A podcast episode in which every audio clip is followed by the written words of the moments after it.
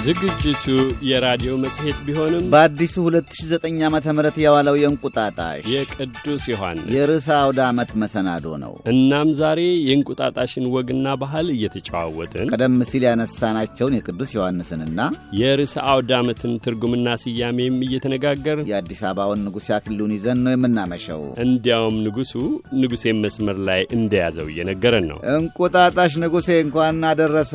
እንኳን ከዘመነ እማን ነበር ከዘመነ ዮሐንስ ወደ ዘመነ ማቴዎስ በለዋ ታዲያ እግዚአብሔር ይስጥልን ንጉሴ። በድጋሜ ሰላም እንቁጣጣሽ ንጉሴ እንኳን አደረሰ ከነ ቤተሰብህ። አመሰግናለሁ። ይህም ለሁላችሁም እመኛለሁ። እንግዲህ የዘንድሮ ዓመት በዓል ያው እንደምታውቀው ሀገሪቱ ውስጥ በተፈጠረው ችግር ምክንያት ይህን ያህል እንደው ብዙም ደስ የሚል ድባብ ያለው ነገር አይደለም። እንደውም እኮ እንደምታውቀው እኛ አንዱ አባባላችን በዚህ በዘመን መለወጫ እድሜ ለንስሐ ዘመን ለፍስሐ የሚል ነው።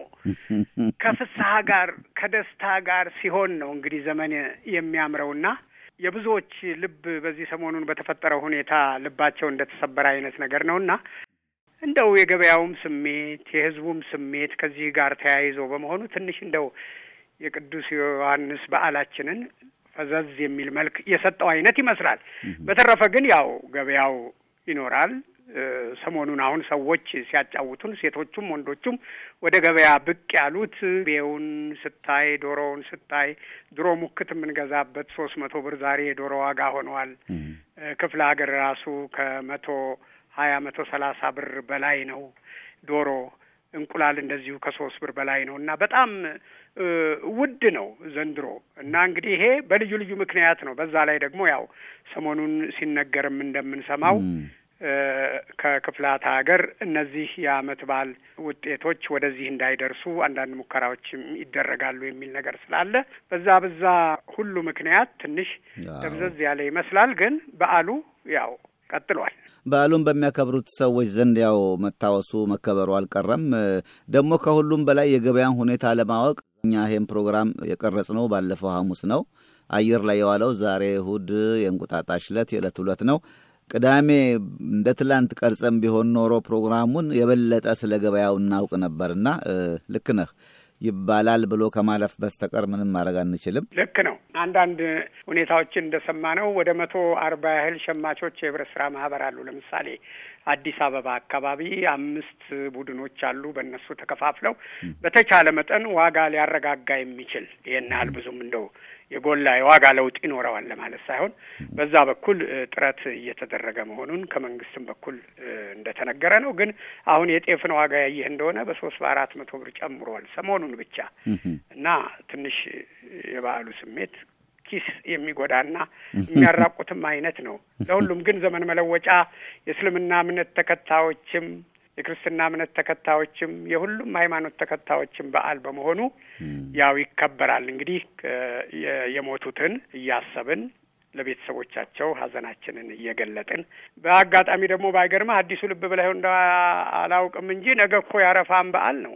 አዎ ትዝ ብሎናል። እኛ መልካም በዓል እንላለን። የዕለት ሁለት ነገም ከእስልምና እምነት ተከታዮች ዘንድ አንዳንድ ውይይት እናደርጋለን አብረን በዓሉን በሚመለከትና አረሳ ነው እንግዲህ ዋጋውን እንግዲህ ትንሽም ያስወድደው ይሆናል ብለን የበጉን የሙክቱን ያሰብነው ይሄ እንግዲህ እንደዚህ አመት በዓሉ በተለይ እስልምና እምነት ሲደራረብ በዚህ በአረፋ በዓል እንደዚሁ ለተቸገሩ ወገኖች የሚረዱበት የሚያበሉበት በመሆኑ እንደዛ ነው። ለሁሉም አዲሱ መስከረም እንግዲህ ድሮ ትምህርት ቤት ሰኔ ሰላሳ ቀን ሲዘጋ ነው ወይ ልንለያይ ልንበታተን ዳግመኛ ለመምጣት ተስፋ ሳይኖረን ብለን ልክ ከክረምቱ መግባት ጋር እኛም ወደ የቤታችን እንገባ ነበርና እንደምታስታውሰው በመስከረም ደግሞ ስንመለስ መስከረም መስከረም መስከረም ለምለም ከወራቱ ሁሉ እንዳንቺ የለም። ደመናውም ሸሸ እያጉረመረመ በመስከረም ማማር እየተደመመ እያልን እንግዲህ በሙዚቃውም በምኑም እያደረግን በዓሉን ማክበር ነዋ።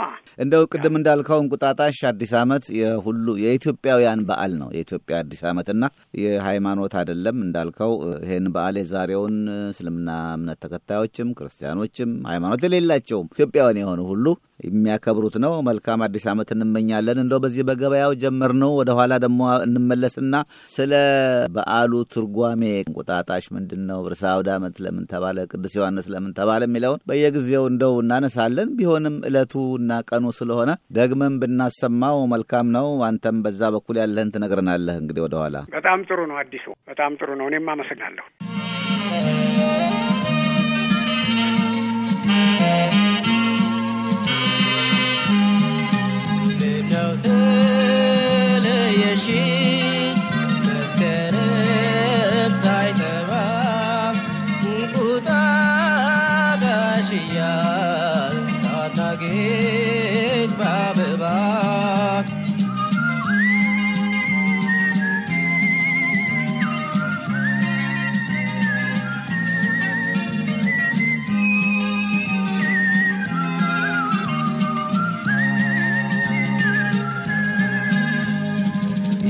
ስላሰልኩሽ ዘወትር በመንፈሴ እልሽ የደበርኩት አንቺ ድካም ቅርሴ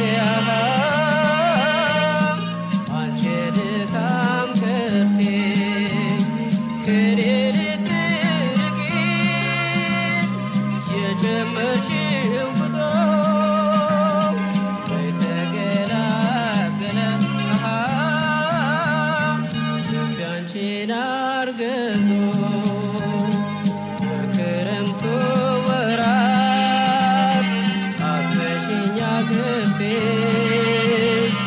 ደረቴና ልቤን ደግፈው ጡቶችሽ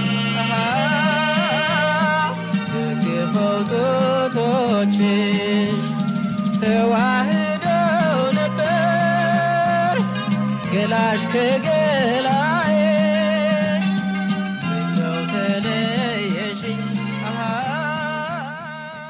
የግርማ ነጋሽ ተወዳጅ ዜማ ምነው ተለየሽኝ መስከረም ሳይጠባ አንዳንድ ሰዎችን ትንሽ ትዝታ ውስጥ ሊያስገባ ይችላል። ወቅቱ እንደምታውቀው በኢትዮጵያ ችግር አለ።